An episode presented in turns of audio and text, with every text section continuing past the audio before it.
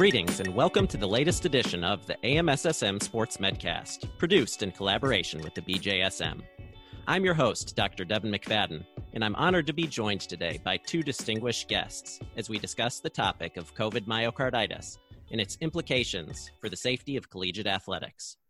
Dr. John Drezner is the Director of Sports Cardiology at the University of Washington in Seattle, Washington, and a past president of the AMSSM while Dr. Mike Ackerman is the director of both the Windland Smith Rice Genetic Heart Rhythm Clinic and Sudden Death Genomics Laboratory at the Mayo Clinic in Rochester, Minnesota, and president of the Sudden Arrhythmia Death Syndromes Foundation. Gentlemen, let me start off by thanking you both for taking time out of your incredibly busy schedules to speak with us today. Thanks for having us, Devin. Yeah, thanks, Devin. It's great to be with you and great to see you again, Dr. Drezner. Thank you. So, this has been a very busy week, and the landscape of collegiate athletics is rapidly shifting, as both of you know. Uh, the Pac 12 and Big Ten have canceled fall sports uh, earlier this week, with the Pac 12 uh, pushing things back all the way into the next fiscal year, so affecting winter sports as well. Meanwhile, the remainder of the Power 5 FBS conferences, uh, the ACC, Big 12, and SEC, continue to plan for holding the uh, fall collegiate sports. Also of note, NCAA senior VP of basketball Dan Gavitt went on the record today saying there will be an NCAA basketball tournament. So, just one more point of interest as we get ready to record. So, John, with all that as background, I'll start with you and ask if you could kind of dre- describe for us the uh, link and concern with COVID 19 and myocarditis. Sure. Yeah. Thanks again for having me, and it's it's really a privilege to to have this uh, podcast with, with, with Mike Ackerman, who I just think is uh, one of our leaders in sports cardiology and a, and a good friend as well.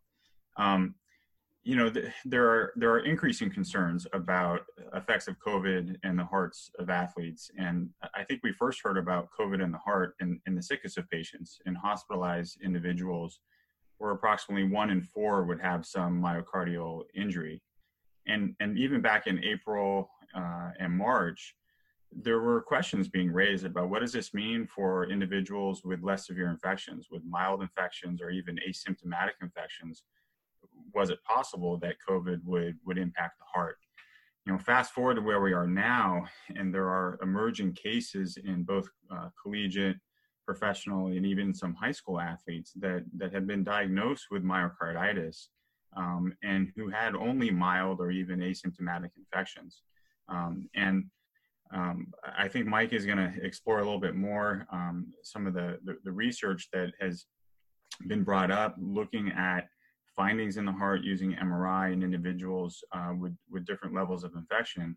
Uh, but there, there are a lot of questions right now about uh, what the, the impact of, of COVID is in the heart. You know, as we all know, you know, myocarditis is, is, inflammation in the heart muscle or myocardial injury.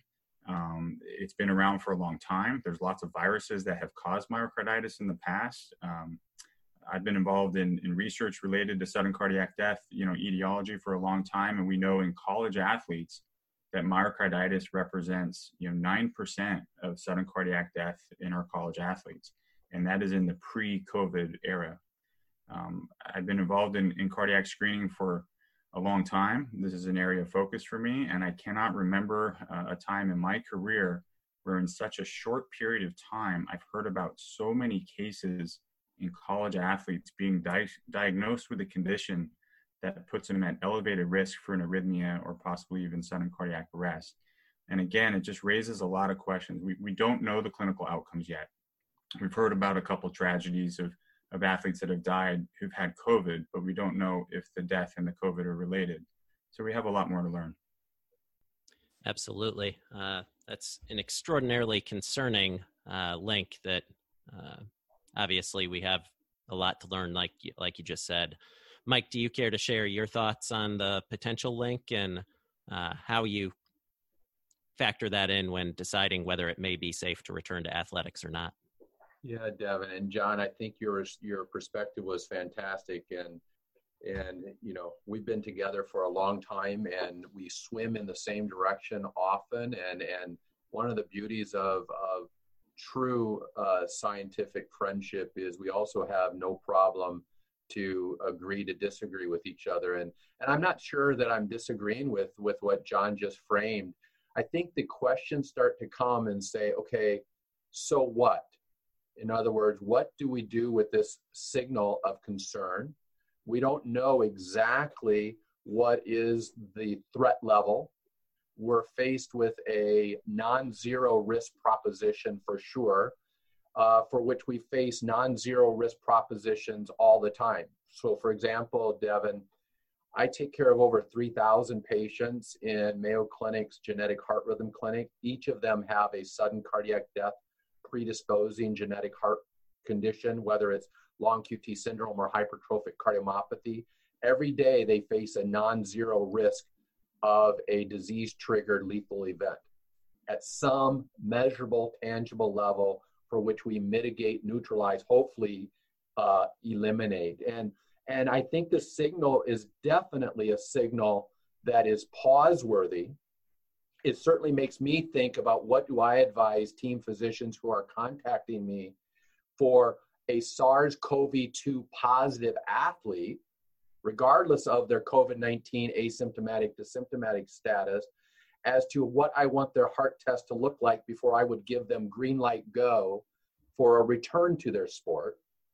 The other question really is Does this signal of COVID 19 myocarditis, where it is not new news that this virus likes to infect the heart muscle, can infect the heart muscle, and the only other organ that it can probably infect easier is respiratory epithelium. So it has tropism affinity to heart muscle.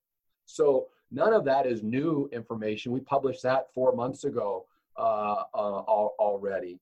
Uh, but knowing that there is this additional signal of concern, what does that mean to the successful execution of a season? Should a season happen? Is that a reason to put the postponement on a season? And it was some of those issues as I saw decisions being made by Big Ten and Pac 12 that I thought somebody needs to throw down a penalty flag and say, what are the reasons for this decision and how much of those reasons is COVID 19 myocarditis in the bullseye? And my opinion was if that's the reason, that is very wimpy, wobbly, weak evidence that I don't think is worthy of a system being shut down over the unknown uncertainty of COVID 19 myocarditis in an athlete. So there's kind of two very important issues that have separate levels of dissections that need to be done. Absolutely. Great points. John, I think you were part of that process for the Pac 12. Could you shed a little bit, bit of light on what role the cardiovascular concerns played into the decision to cancel the season? Yeah, absolutely. And I think Mike brings up some some great points. Um, what I think the cardiac concerns um, flagged for us, it really highlighted all of the, the, the initial principles that we were discussing in terms of creating a protected environment and a safe environment for, for student athletes to return to sports. You know, I, I think we can all agree you know the pandemic is not where we want it to be and it's not really where we predicted it to be when we started planning as a as a medical committee for what fall sports would look like you know back in march and april we were expecting the pandemic to be much more under control you know across the the pac 12 currently we have half of our schools in orange or red zones with prevalence we have no ability for uh, uh, quick turnaround testing times uh, and no ability to test with frequency enough to identify those athletes who might be getting infected from their communities with high prevalence. And we have to remember also that you know the, the, the health concerns are not just for about, about the heart. You know, COVID does it's a serious illness in some individuals. Most young people will be fine and, and have good outcomes, but occasionally there is a serious event and the athletes are around a lot of other people. They're around staff and coaches that are older, some with health risk conditions. Um, and, and, the whole situation within the athletic department needs to be, a, a, you know, a, a, safe environment. So, you know, as a, one of the, the guiding principles of sports medicine as a team physician is that, you know, we, we try to um, ensure as best we can the safety of the athletes that are playing before us. And it's not that athletes can't get infected with COVID. The key is that we don't want their participation in sports to then spread it to all of their teammates or other persons. We don't want the, the, the, the athletics itself to be the vector where, where it spreads. So how do we do that? Well, you know, if, if, if the prevalence is really high, there are ways to have sports. You know, professional leagues have created bubbles and brought people in. The NFL is is testing on a daily a daily basis. The cadence is every 24 hours we get a test and we have results back before the next practice. Um, so there are there are ways to move forward in, in high prevalence situations, um, but when you don't have that testing capacity and the supply chain, and we don't have point of care tests yet, et cetera, with hopes that maybe months from now the prevalence will be lower and, and point of care testing or, or other testing capacity be much more available we thought um, it was it was uh, appropriate to postpone um, and i think that was a decision made. and i think what the myocarditis did is it brought the health outcomes you know it shined a light on that and highlighted that yes we really do need to make sure that the athletes aren't spreading the virus amongst themselves because of athletics and because we couldn't um, reasonably um, provide that kind of safe environment i think the right decision was made. And devin i think john brings up some perspective that is really important in the whole discussion and that is being utterly transparent as to what are the driving factors and reasons. And and what john just articulated you know, I can say, I can give a thumbs up on that and say, you know, I can't argue against that logic if those are the reasons. In other words, if we're talking about we're in places, our schools are in places that are on fire right now, and we don't have means to identify, and therefore we don't have a controlled situation. And that's a, a conclusion that they say it's in the best interest of everybody not to proceed. Um, then that is a judgment call of how they have chosen to navigate a non-risk, uh, a you know a, a non-zero risk scenario. But I think some things need to be added to that as caveats to say what slipped into that became not by John as cover, but those reasons sort of disappeared with COVID 19 myocarditis, the spooky virus going to destroy the spooky heart, came front and center. And I think that kind of derails some of the well thought out decision making that John just articulated. And so that's again was a reason for raising a concern because I think it's fair. What happened after that paper or that pronouncement uh, and that perspective of the heart was the phone started ringing off the hook for my patients with genetic heart disease saying, I thought I've been hearing you since March saying I'm not at any greater risk of COVID 19 outcomes because of my heart disease, for which I said, yes, that's true statement. But now I'm seeing that this thing destroys the heart muscle. So it's not a good idea then for my long QT heart to now get crazily infected by this SARS CoV 2 virus. And we needed to say, wait, we need some perspective here. Um, this almost never happens in a clinically significant myocarditis way in non obese, healthy young people. So, this is a very uncommon finding. This isn't the party line observation, it's one very uncommon. The second thing we needed to convey to be consistent is that this virus can just as easily infect the heart of the athlete on the campus as it can the non athlete. So, it's not as if it has preference to go to the athlete heart. And so then we have a judgment call saying which which which group is safer. You know, some have put forward that the athletes are more vulnerable because they're going to be compromising the physical distancing thing more often, whereas the non-athletes will be staying physically distanced better. We have no proof that that's actually a true statement. Some can argue that the athletes with the protocols in place by John Drezner and the other team physicians and the trainers, checking in on them, uh, referring to their symptom status, doing more testing than what the non athlete is going to get. I could make the counter argument that their risk of SARS CoV 2 infectivity may be well less than the non athletes who've been invited on campus. So I think those things need to be uh, balanced. And then I think the straw that broke the back for me uh, was citing and hearing groups cite the Frankfurt, Germany uh, paper in JAMA Cardiology from last month. It actually sat uh, for a, a month and then suddenly got brought to the spotlight that showed that this virus infects the heart of everybody and causes myocardial injury in everybody. And it wasn't everybody. It's 100 individuals with COVID 19, 100 where the average age was 50, where there was almost none that looked like the 18 to 24 year old, where they said 78 had an abnormal cardiac MRI. And if you look under the hood, the definition of abnormal cardiac MRI is subject to discussion. Uh, and my point there was you cannot use that paper at all and transfer the findings at all yet to the subpopulation of otherwise 18 to 24 four year old healthy men and women um, at this point in time. Will it be a generalizable observation that this virus will light up the myocardium of young people? Perhaps. Do we know if it lights it up any differently than if we were to get cardiac MRIs during influenza season? Because in asymptomatic people with the flu or the runny nose or adenovirus or influenza, we're not getting cardiac MRIs 10 days later.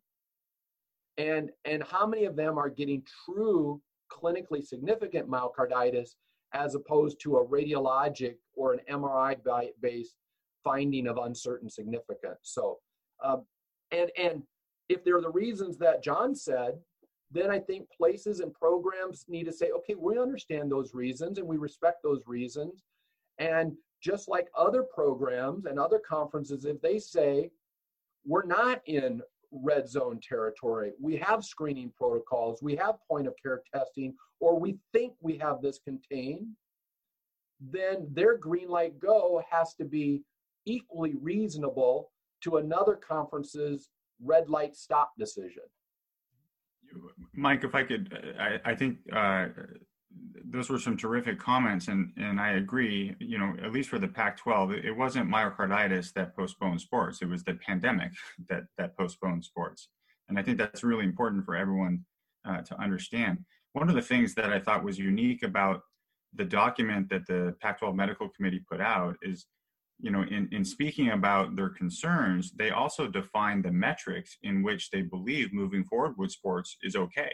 And so, you know, lining up the frequency of testing with um, how endemic the and prevalent the infection is in the in the locations where if you did have a conference that somehow was all in yellow zone you know locations and you could test with relative frequency of you know two or three times a week and do all of the other hygiene and physical distancing um, outside of competition perhaps um, uh, or, or, or, outside of, of days when you're not uh, getting uh, testing results back etc um, you, you, could probably move forward with, with safe competition. So it wasn't a, a blanket like no sports. It was actually here are the metrics that we define as safe sports, and we can't meet those right now. And when we can, we hope we can move forward while we learn a lot more about health outcomes, including these potential implications of COVID in the heart.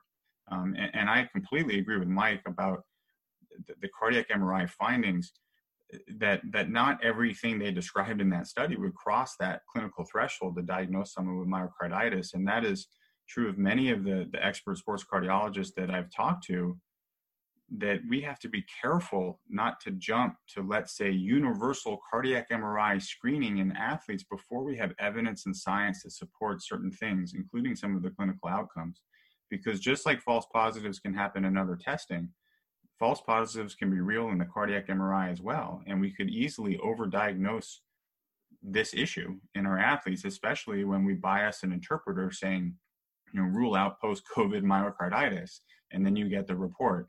And so, you know, not every little spot of uh, non ischemic scar that's tiny or other T1 abnormality or potential tiny area of T2 is going to cross that threshold to really give you a diagnosis of myocarditis. So expertise and experience will be very important here too. And again, just we do have a lot to learn. And I like the idea um, of just hey, let's let's press the pause button while we learn while we learn more about this, while these other areas about prevalence and just public health and infection control, hopefully we can uh, reach a better place where we can move forward with sports more safely. Those are important distinctions, and I really appreciate those perspectives from both of you. One of my concerns is that we have a young, physically active age group where this is a, a huge part of their lives. Uh, so, are we taking them from a situation where things would be controlled uh, and monitored, and are they going to continue to practice and pursue their professional dreams just without the supervision of any medical teams and the benefits of any testing? Uh, was that considered in kind of the risk benefit analysis uh, with the conference? And can you talk about uh, some of those issues? Sure. I think that's a really important point. And, and I think if, if you're a team physician listening to this, I'm sure you recognize when you had athletes back in your footprint doing physically distance, you know, training, individual conditioning, weightlifting, perhaps seeing their, their teammates from afar, there was an enormous benefit um, benefit mental health wise, benefit physically. Um, it wasn't just about competition, and it was sort of refreshing because sports shouldn't just be about the competition and winning. There's a lot of other good that comes from it.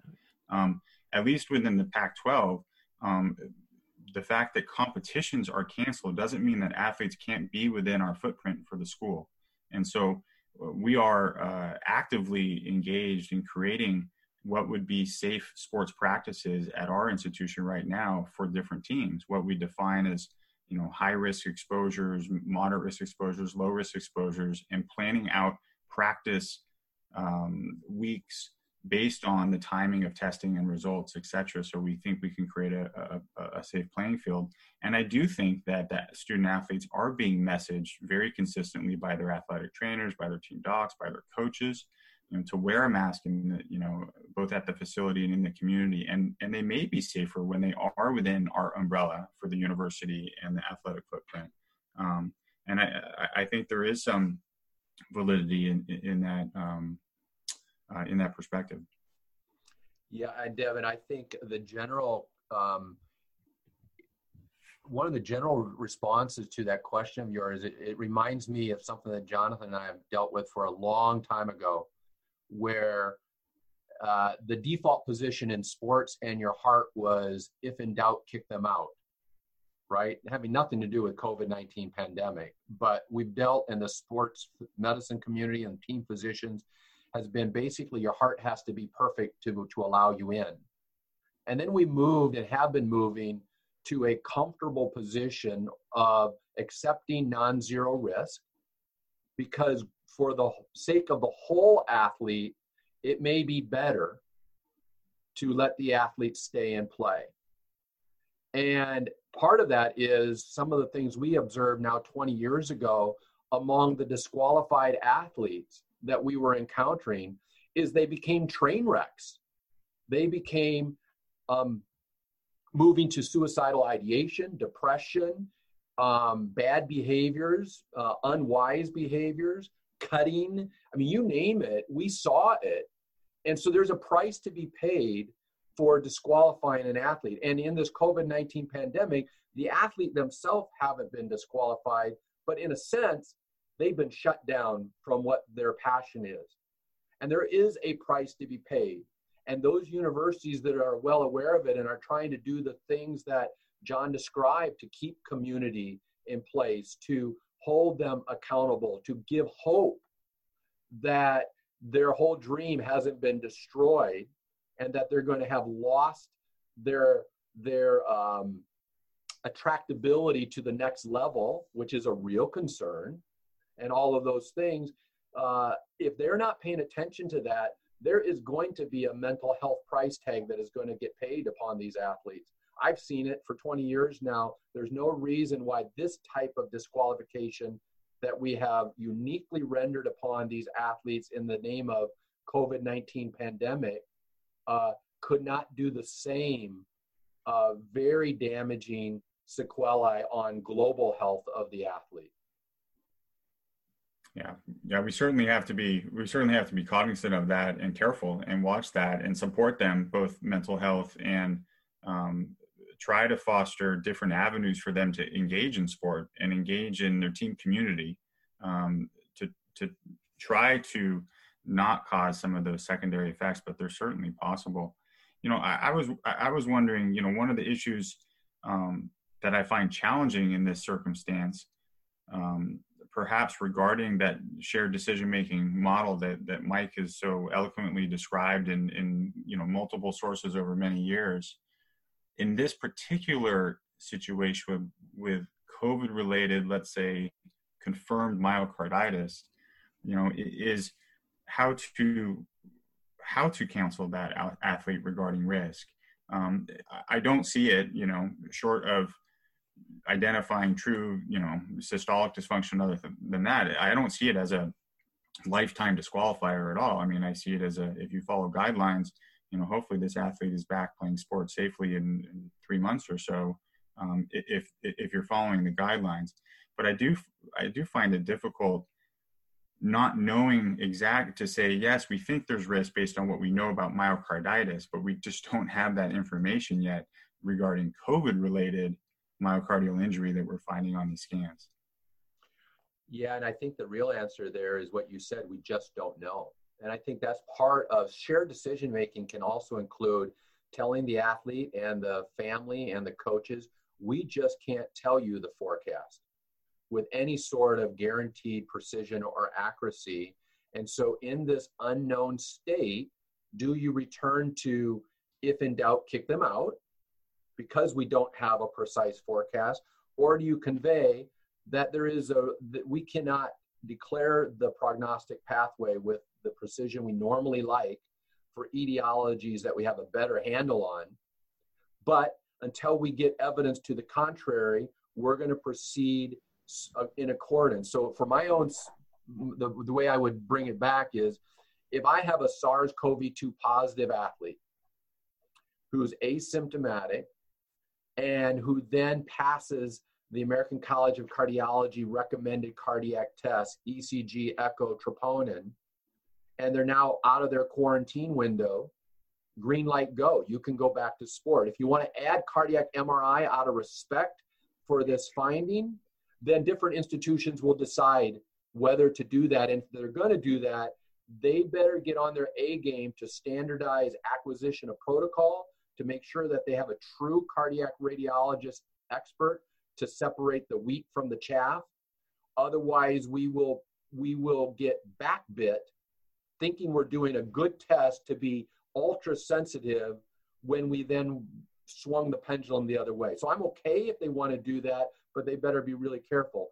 So asymptomatic, cardiac cleared, perfect test, back. Symptomatic, where I clinically, John clinically diagnosed them as having myocardiac, myocarditis in the setting of a SARS-CoV-2 infection, that person's not going to be back in sport 14 days after their quarantine's over. Now they're going to be grounded. Do they stay grounded for three months, which is the guidelines that John was referring to, that you need this three month hiatus?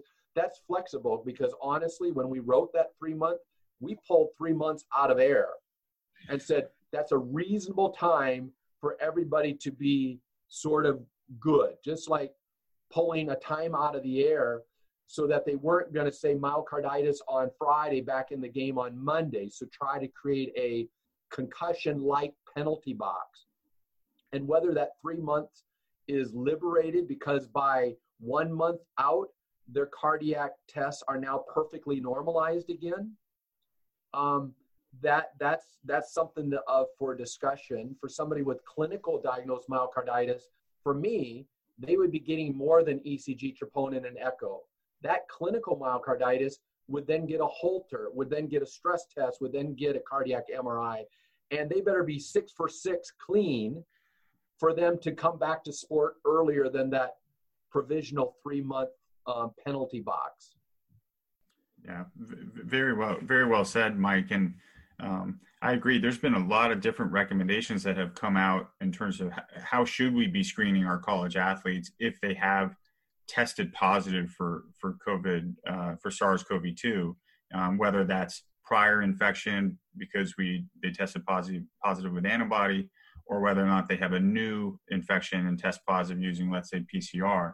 And, and there are different guidelines, and, and we've um, helped the NCAA with some some algorithms. That we've seen them from the ACC and other experts, and they're all reasonably similar and also evolving. And um, I haven't seen anyone say immediately, let's all move to cardiac MRI. I think everyone wants to use reasonable judgment here. And if, we also have to remember that across NCAA institutions, not everyone has access to echocardiography on a regular basis with good experts who can distinguish athletic heart from um, something else. Um, and not you know, in troponin, which costs uh, money and resources, and ECG, where someone has to interpret it. So those are also important factors. But you know, all things. Um, if you are in, in, my world, if I could create a perfect world, which I, in, for me, is probably just at my institution where I feel lucky that I have resources around me, both experts and the ability to test how I think is is clinically indicated. I do exactly what Mike described. I do a really good clinical eval for any ongoing symptoms, and we have to be careful because if they were just diagnosed and let's say they have a flu-like illness, they are going to have some potential respiratory symptoms. So ongoing cardiovascular symptoms to me probably are maybe even beyond the 14-day window that they have some ongoing uh, exercise intolerance or, or, chest pain or dyspnea with exertion um, beyond their sort of acute infection. Um, I also want to, of course, get once they're out of their isolation, um, an ECG, troponin, and echo, and again if they if they are now all good i have no remaining symptoms ecg echo troponin all normal um, then they can return to some you know graduated exercise program and be reevaluated and make sure they don't have ongoing symptoms as they return to exercise and again if they do then we have to do more and um, for me i would have a very low threshold if any of those things were off or abnormal or they develop symptoms as they return to exercise to get a cardiac MRI or other tests, as, as Mike defined, for sure. Yeah, those are are great approaches. I, I appreciate your your expertise on that, and it sounds like you're mostly on the same page from that that aspect of things. Uh, so wrapping up here, uh, I know neither of you has a crystal ball, but if you were to make a prediction based on where we stand today, there's been talk of potential fall sports, potential deferment till spring do you think we'll see college athletics this year? Uh, and it doesn't have to be football. Will we see college basketball or or anything later on? I think for me, I'll give the first prediction. I think it's going to be yes, no, maybe, and it's going to be where are we talking about? So all decisions are local, uh, local and regional, and it's going to be the things that John said. And and if the the various programs uh, are comfortable and confident with their strategies, the answer is going to be yes, because I'm not afraid of this COVID 19 myocarditis signal yet. I need to be convinced. I'm a little bit on the skeptical side about how significant that entity is going to be uh, completely. Um, so, the way I would be doing it, as I mentioned the other day, that the college that I'm most familiar right now is Baylor University because my son's a junior there. So as a parent, I've been getting the weekly debriefings from the president of the university as to what their plan is for the entire student body. My son's a non athlete, and I, my wife, and I have gotten ourselves comfortable and confident that he's going back on Monday because we think uh, that it's, it's just as safe as staying here. Now, will we learn that that was a wise move? Will we have to pivot and have him extracted?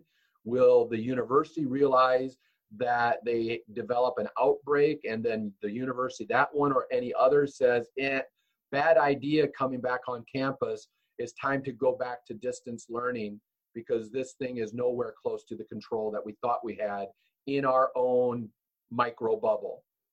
And depending on what those answers are, we're going to learn was it yes for Big 12? And was the decision no for Big 10 or Pac 12? Was that a well thought out no, but perhaps an unnecessary no? We won't know that. And, but that has set in motion no now means, for, so I can tell you for sure, there's not going to be football in Pac 12 right now. So that's a guaranteed no because they declared it as such.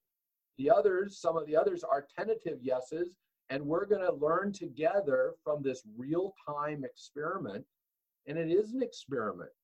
It's a real time observation as to was this a reasonable approach? Was this a wise approach? Was this potentially not? And so I think from those lessons and observations, we're going to see the ripple effect uh, to the next sport and the next sport. And uh, we are going to be coexisting with SARS CoV 2 for a lot longer than people are chatting about. The magical, perfect curative vaccine, I don't see it on the horizon in my crystal ball, as in December 31st, 2020, mass vaccination. I don't see it.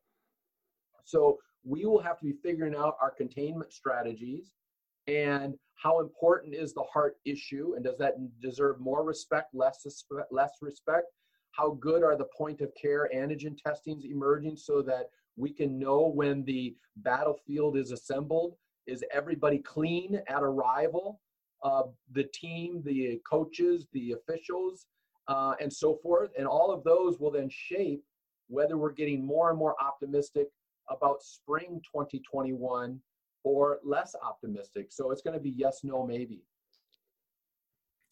Great answer. You know, I, I want to remain uh, that there is some hope that we're going to see college sports this year, and um, somewhere between January and June. Um, and I think it will be very regional dependent and location dependent. You know, based on how the pandemic is going to be, and also our testing resources and, and what else we learn, and also compliance with mitigation strategies like mask wearing. Um, and so um, we'll see how this comes through. I, I, was alarmed recently to, to hear the director of the CDC uh, inform us to brace for perhaps the worst fall and winter that we've seen in a long, long time. And that does make me nervous that, you know, while some conferences, many conferences are postponing sports in hope that the pandemic will be in a better place or testing is more available or both and we can proceed with what we what we think will be safer sporting uh, playing fields um, it's also possible that we are in a worse place and we just don't know it yet. There's there's there's the spread of the virus from person to person has been rather certain but everything else about this pandemic has been new um, and really hard to predict. And i think there is some uncertainty there. I think the further we get into 2021, I think I'd be more hopeful that uh, the pandemic will be in a place that we can um, safely move towards some sports. And we might have to be creative in that. There might be conference only strategies, there might be uh, just uh, small, sort of mini bubbled tournaments that, that teams can go to, to to play in a in a weekend or during a, a one week period during their winter break, etc um, I think we'll have to see how this this pans out. There's there's there's a long time uh, between now and 2021. It seems like uh, the the playing field for for COVID 19 is changing just about daily right now. Uh, Devin, I could add to that to John that the whole part really depends um, on the collective. We are all in this together mentality for that university and for the community for that university resides. So if a community really wants university sports to happen, and they're not wearing their masks, they're not washing their hands, they're not staying physically distant, then they actually don't really want the sport to happen because they're not doing their part. Uh, because we know these measures work. So I would just say to all of those communities who want sports back and want it back quickly, then do the things that work and and and the the athletes if they want back in then they better be following the drill the non-athletes on the campuses they the 18 to 24 invincible ones they better say we are in this together too and we better be doing the drill otherwise the hope that john is talking about that's going to get deflated because if flu season is bad and that's added on top of SARS in the fall. And we're not doing these preventative measures very well. Uh, then sports postponement uh, is going to become more of the rule than the exception. Well, I thank you guys both so much for uh, kind of letting us behind the curtain uh, into the thought process that goes on in these high level discussions. I know there's there's a lot that plays into it, and I, I think sometimes it gets oversimplified in the media. Uh, so I think this is extremely helpful for those of us who aren't in those rooms. Uh, I want to thank you again for your your time and expertise. Do you guys have any parting thoughts? No, uh, thanks for doing this, Devin, and great seeing you, John. And um, we shall see. Yeah, absolutely. Appreciate it, Devin. Mike, great to see you, and and uh, hope your family's well and, and stays uh, health and safe, uh, safe and healthy. Thank you so much. And I'd like to thank you, the listener. I hope you found this time valuable and that you'll join us again soon for the next edition of the AMSSM Sports Medcast. The views expressed are those of the speakers and do not represent the official policy or position of the AMSSM